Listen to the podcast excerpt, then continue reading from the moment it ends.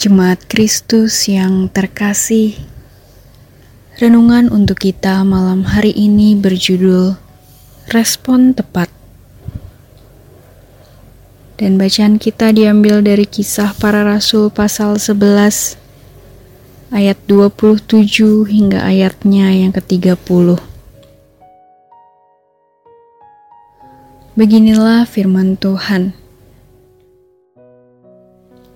Pada waktu itu datanglah beberapa nabi dari Yerusalem ke Antioquia. Seorang dari mereka yang bernama Agabus bangkit, dan oleh kuasa roh ia mengatakan bahwa seluruh dunia akan ditimpa bahaya kelaparan yang besar. Hal itu terjadi juga pada zaman Claudius.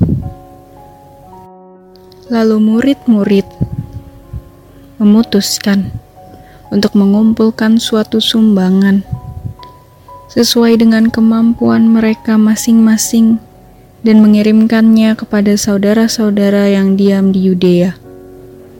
Hal itu mereka lakukan juga dan mereka mengirimkannya kepada penatua-penatua dengan perantaraan Barnabas dan Saulus. Persoalan dan pergumulan bisa datang kapan pun. Rasanya kita sepakat dengan pernyataan ini. Orang banyak menggambarkan tak ada angin, tak ada hujan, tiba-tiba datanglah malapetaka. Hal ini sebenarnya menunjukkan bahwa kita punya kerapuhan yang tak bisa dihindari ada banyak sisi dalam diri kita yang memang memiliki keterbatasan. Mau tak mau, kita harus menerima dan berdamai dengannya.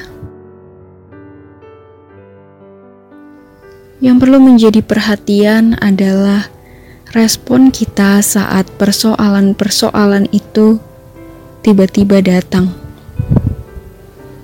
saat situasi yang tadi inginkan tiba-tiba menghampiri kita. Kita mungkin dapat 100% yakin saat awal menghadapi persoalan, maka yang timbul hanya kekacauan, kepanikan, huru hara, atau mungkin kebingungan.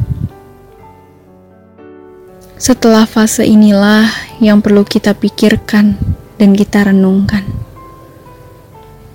Apakah kita akan tetap pada sikap yang demikian? Atau kita mampu merubah sikap dan respon kita secara bertahap? Teladan para rasul yang tertulis dalam bacaan kita yang kita renungkan. Saat mereka mendapat penglihatan dalam Roh Kudus tentang sesuatu yang menyulitkan mereka,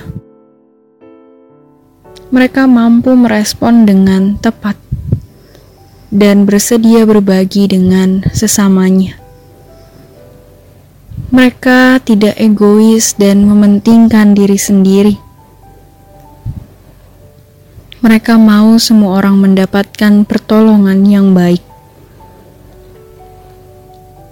Dari hal ini, kita belajar bahwa respon yang tepat mampu menjawab pergumulan kita. Kuncinya adalah berharap dan bersandar pada Tuhan, sembari terus berjuang mengerjakan apa yang benar dan baik. Hanya dalam Tuhan kita dapat bertindak dengan tepat. Demikianlah renungan malam ini. Semoga damai sejahtera dari Tuhan Yesus Kristus tetap memenuhi hati dan pikiran kita. Amin.